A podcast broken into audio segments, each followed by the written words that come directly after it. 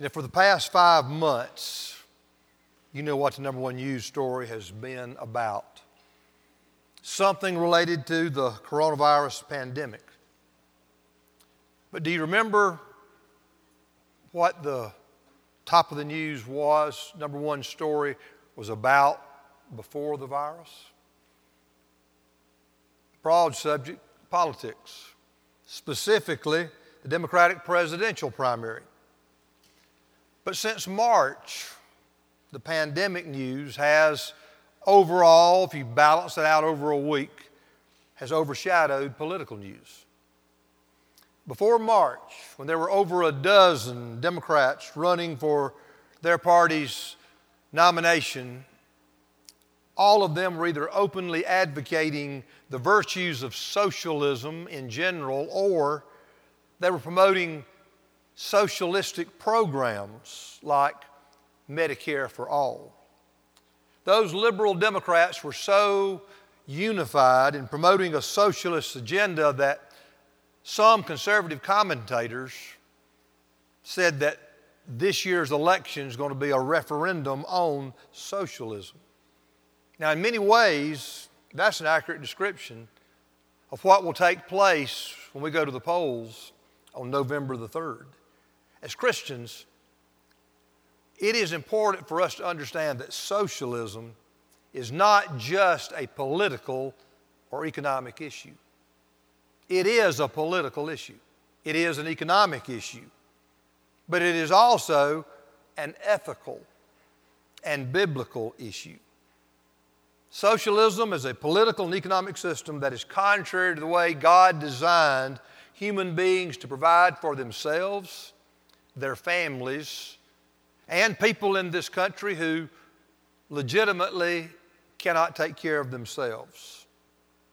I want us to begin today to think biblically about socialism because it's something that every Christian needs to be aware of, concerned about, and actively opposing. Let's begin by looking at what it is. What is socialism? I want to give you a couple of definitions that are representative of what you'll find basically anywhere if you do a, a Google search, various sources. Here's representative definitions. Socialism is any economic or political system based on government ownership and control of important businesses and methods of production. Another source any of various economic and political theories advocating collective or governmental ownership and administration of the means of production and distribution of goods. Secondary definition a system of society or group living in which there is no private property.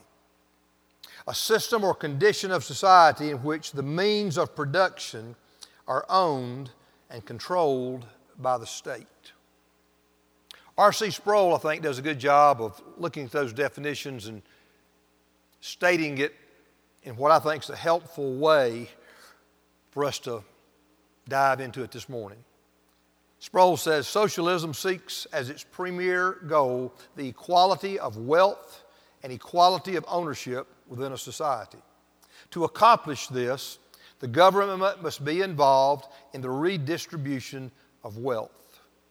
Now, liberal Democrats, led by Bernie Sanders and embraced by Joe Biden and Kamala Harris, call their version of socialism democratic socialism. Now, they don't publicly advocate government ownership replacing private ownership the ownership of companies, businesses, industry.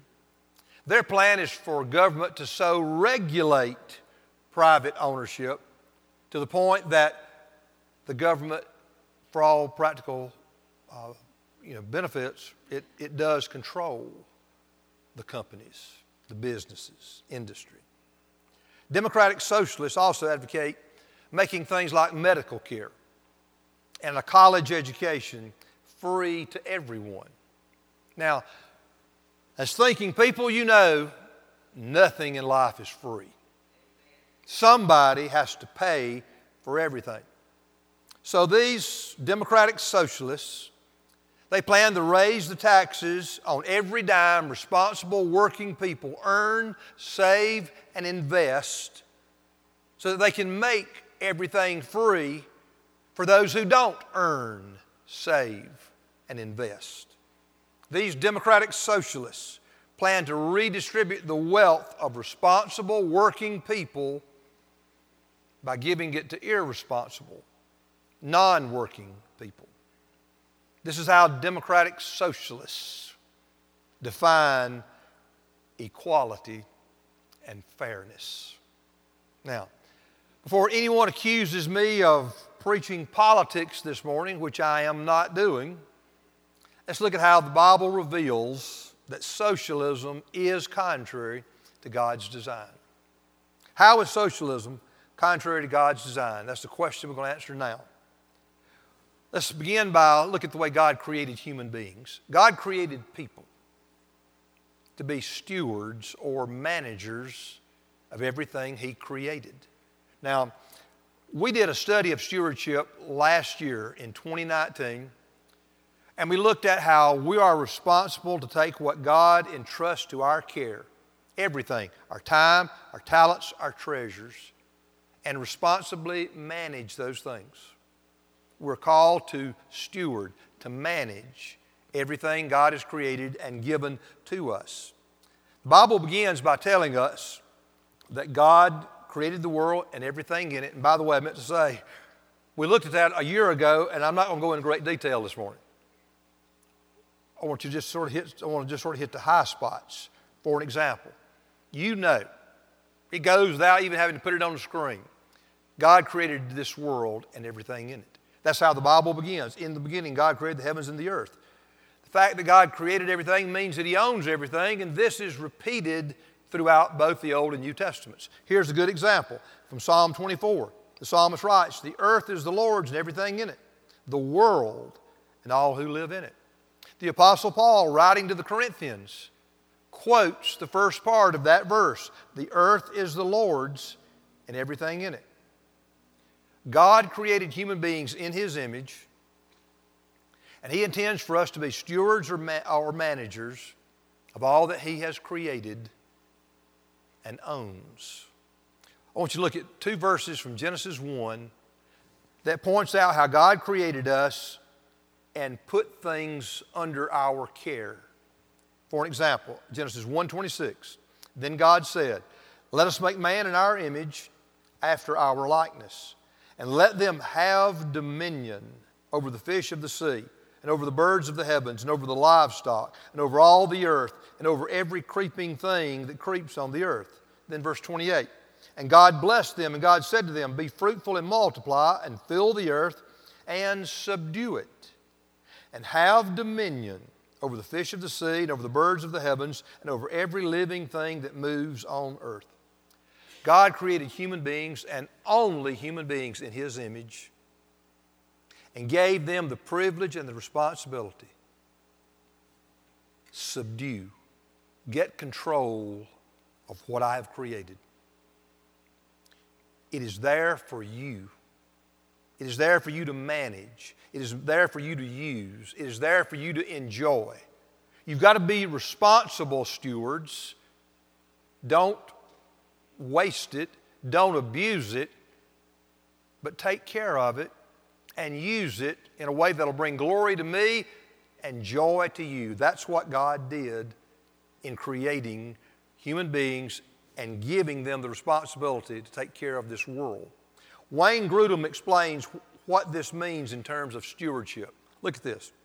The Hebrew word translated as subdue means to make the earth useful for human beings' benefit and enjoyment.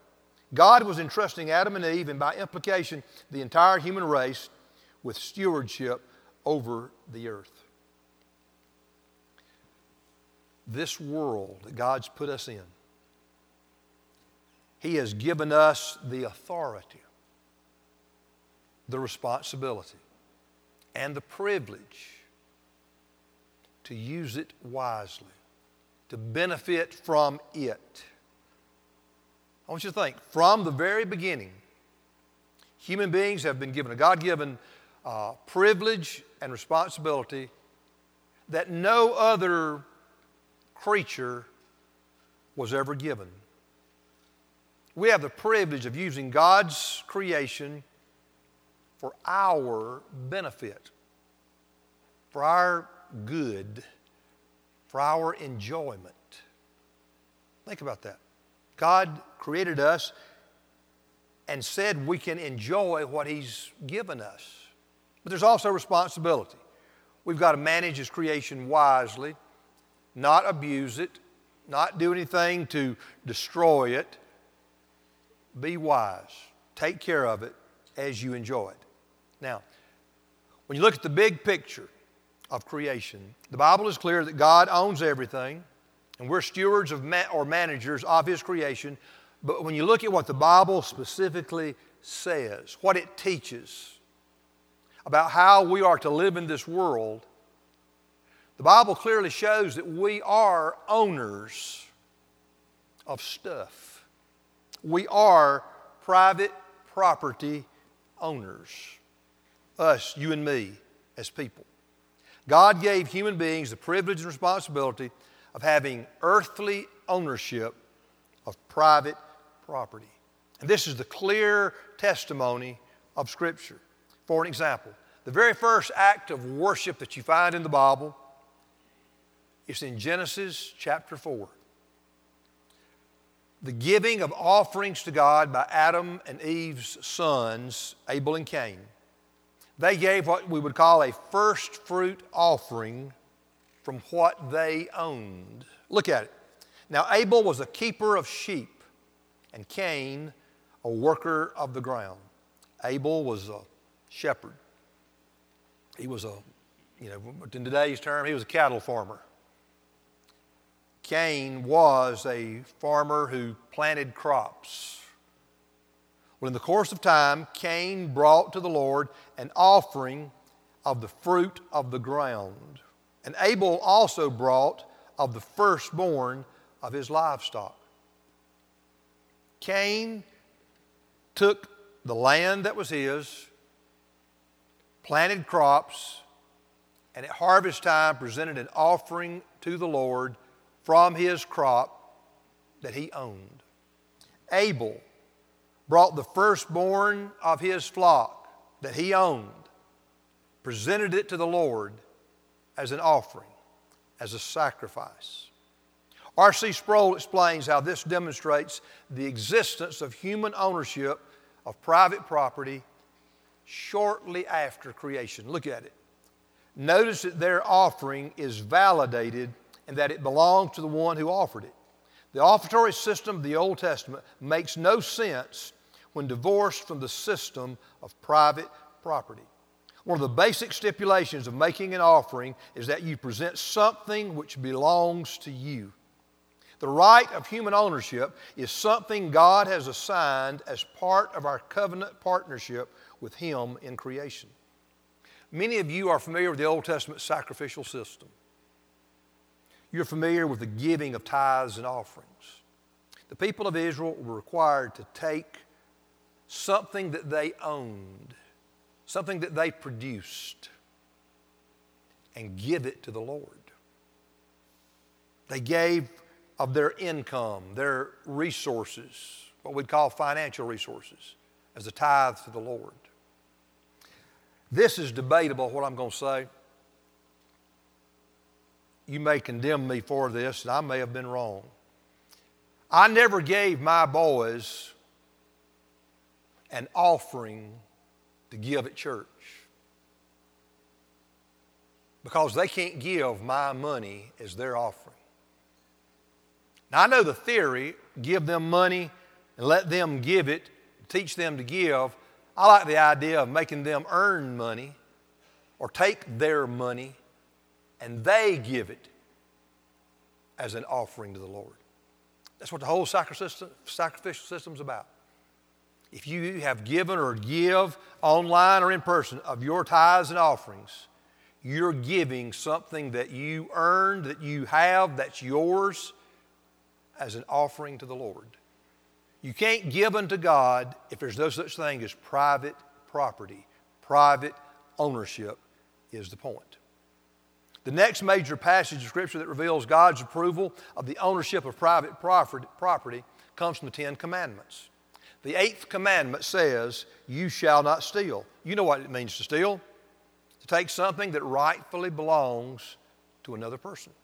The tenth commandment begins. The tenth commandment begins, "You shall not covet." To covet means that you have an improper desire to have what rightfully belongs to someone else.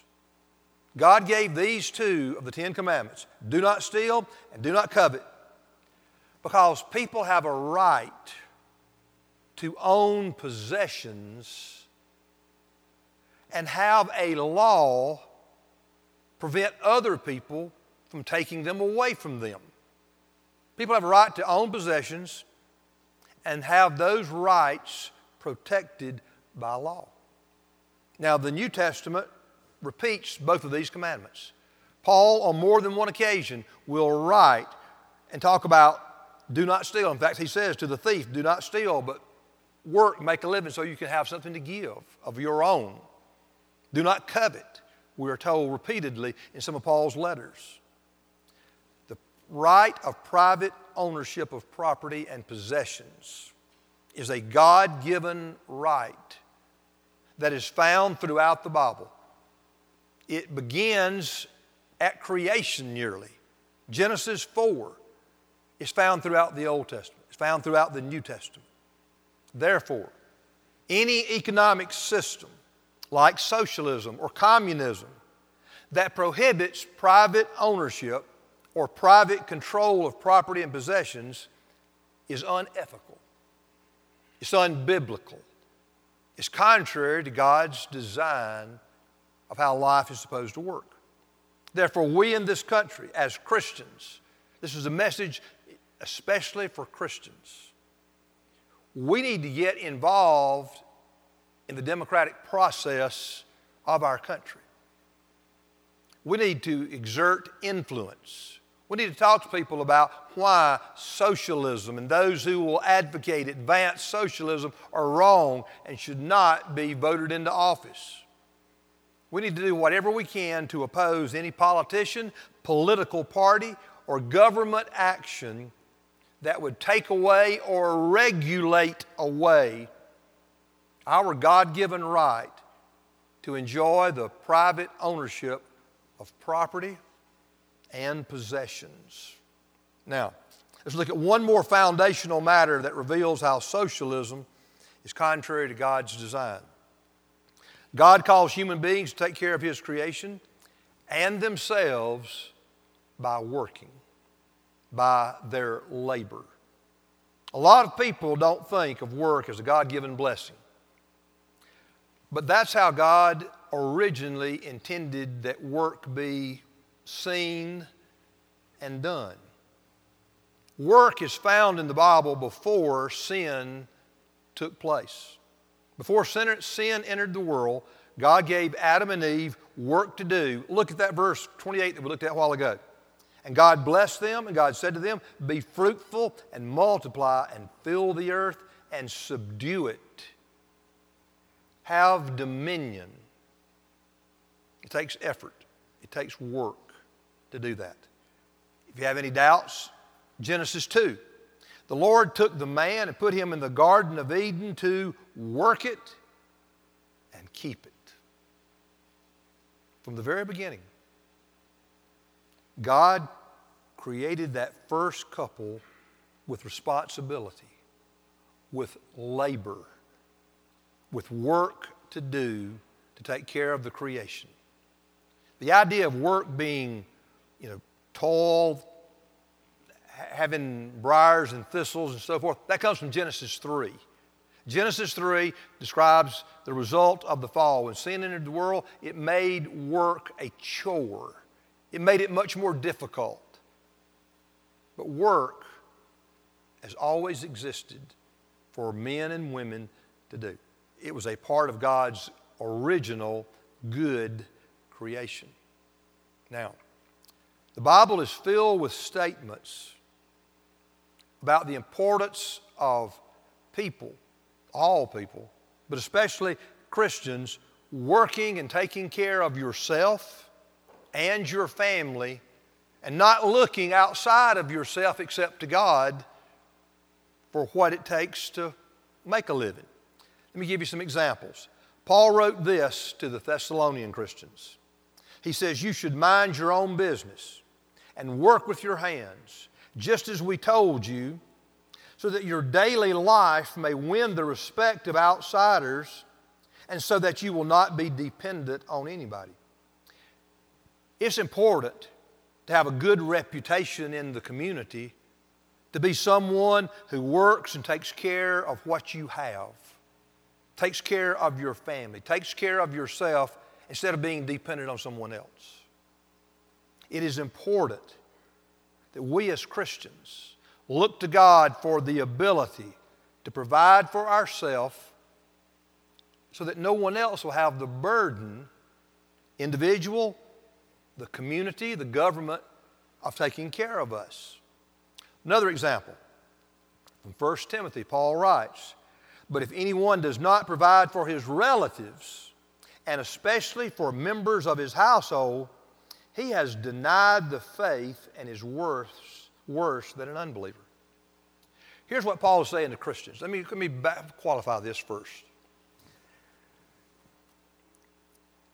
If a person is unable to work because of health issues, emotional issues, there's a lot of different reasons why a person is unable to work.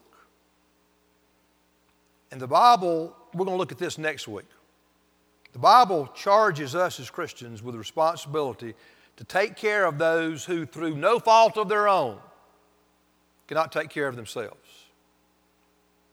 If a person, anyone here, anyone in your family who is truly disabled, unable to provide for themselves and their families, that is not a reason for shame.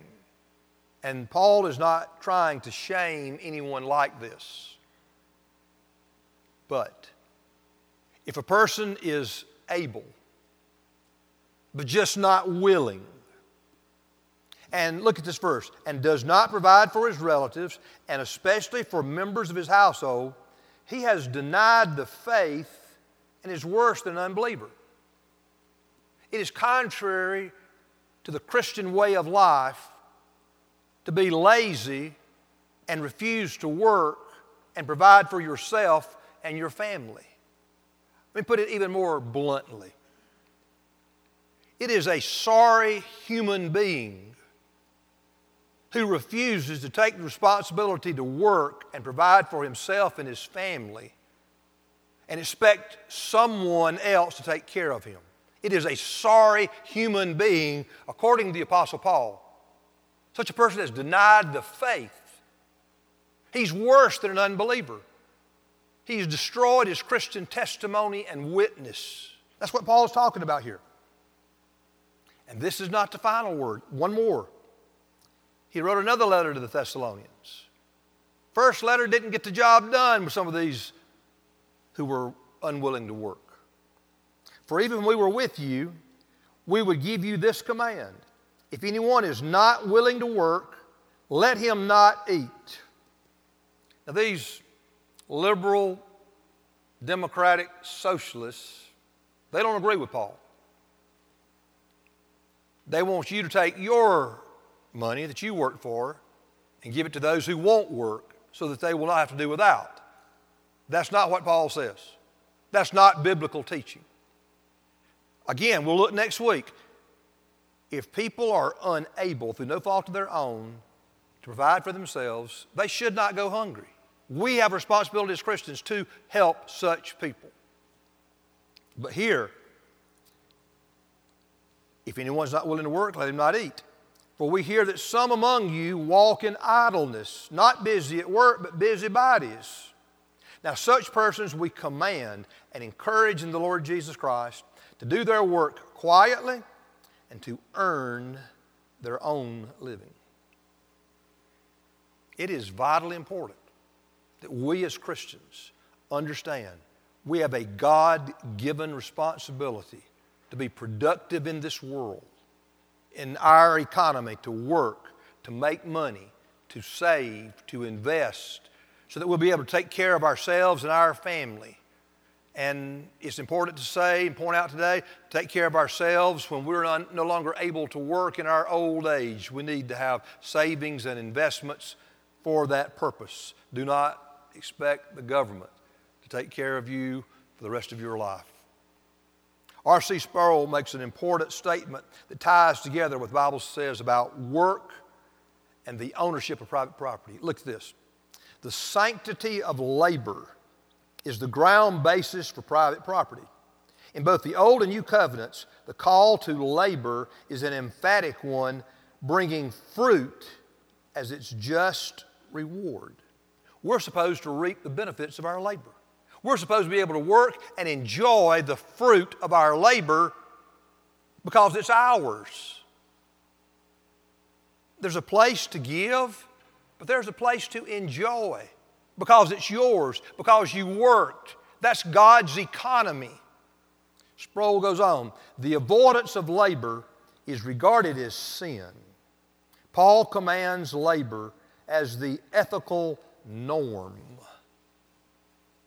God's plan from the beginning was for people to work and provide for themselves and their families and not be dependent on other people or society or the government to meet your needs.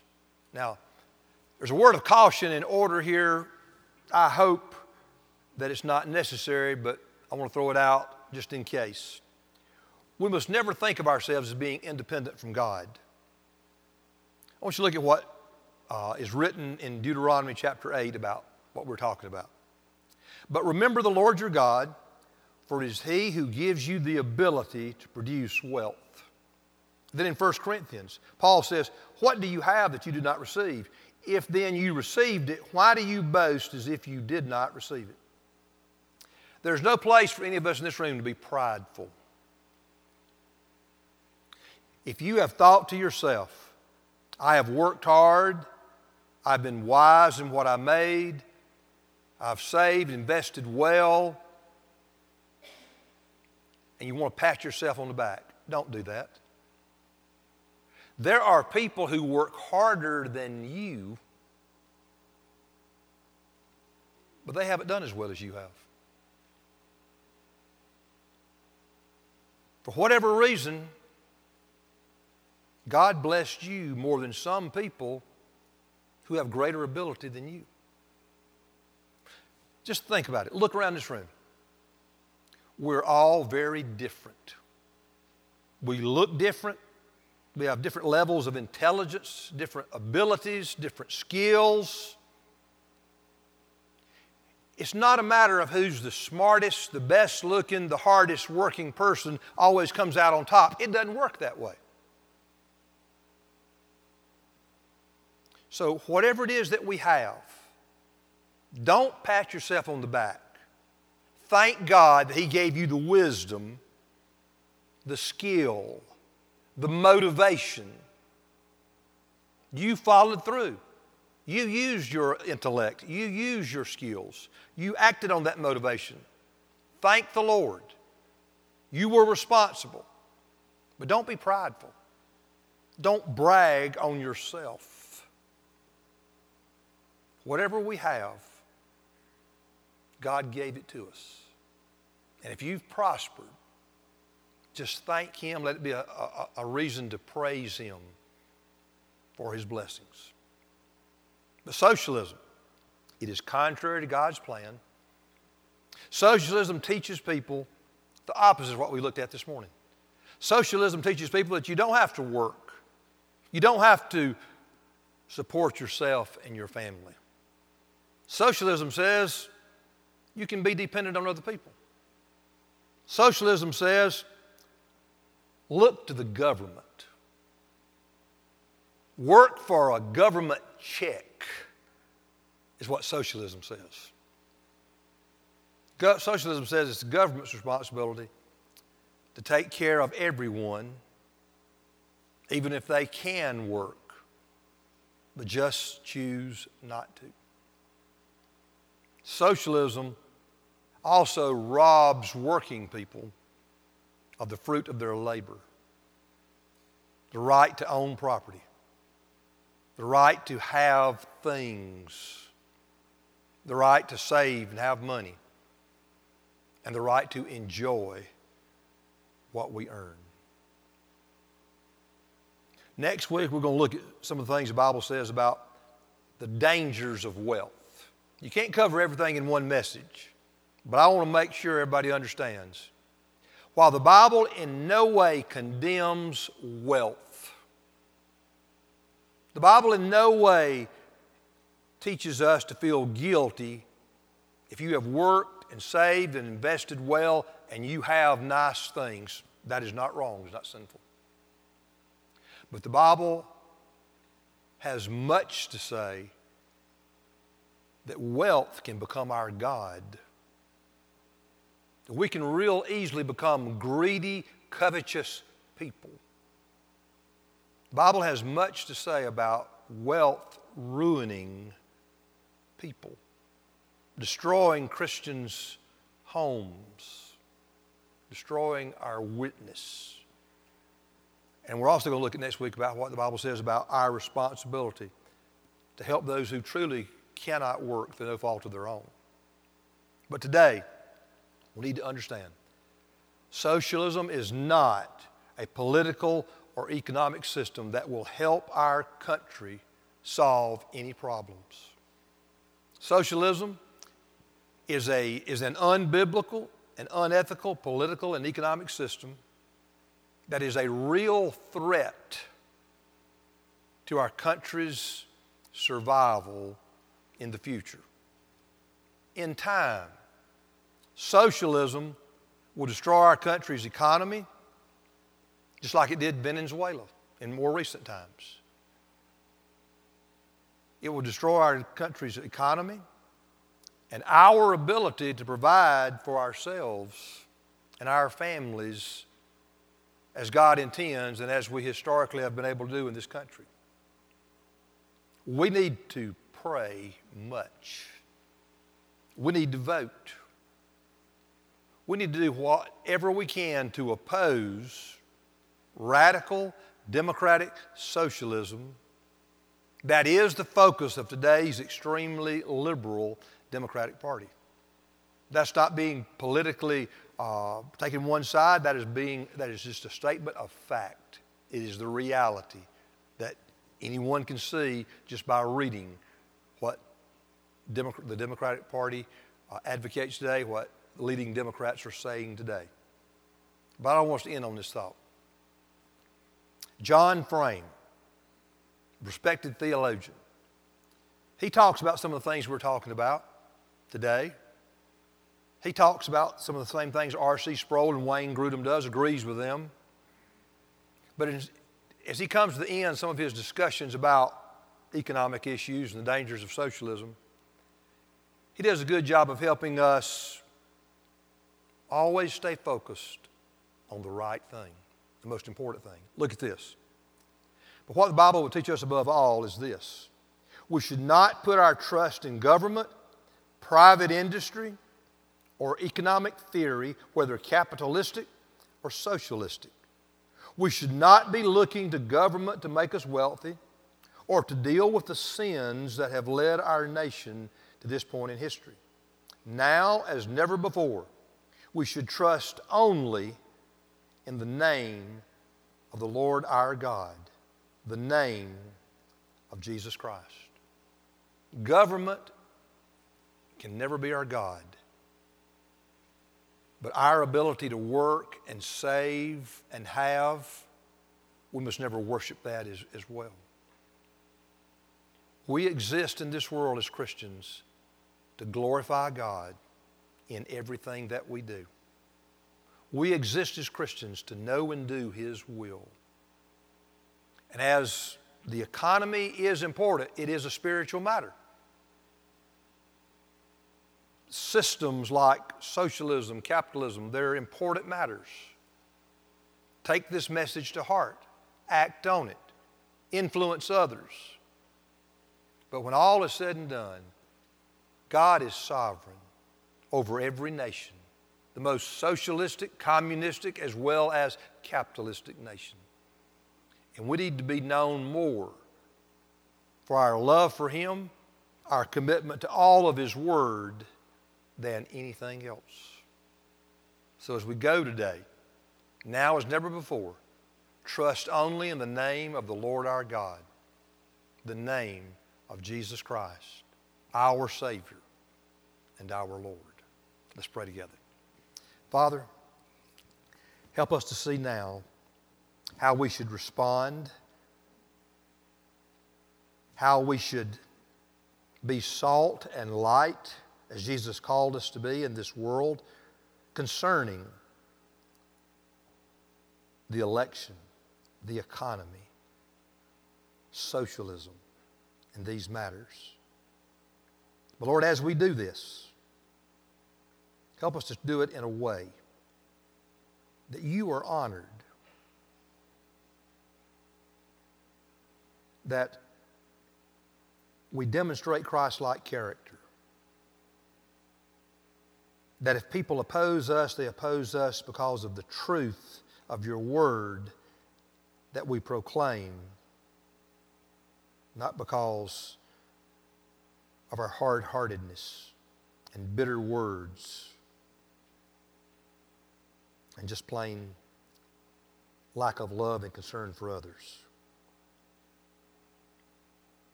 Lord, make it clear what you want us to dwell on right now, how you want us to respond, and leave here being influential Christians about these important matters. Let's just, in an attitude of prayer, listen to the Lord and respond to Him.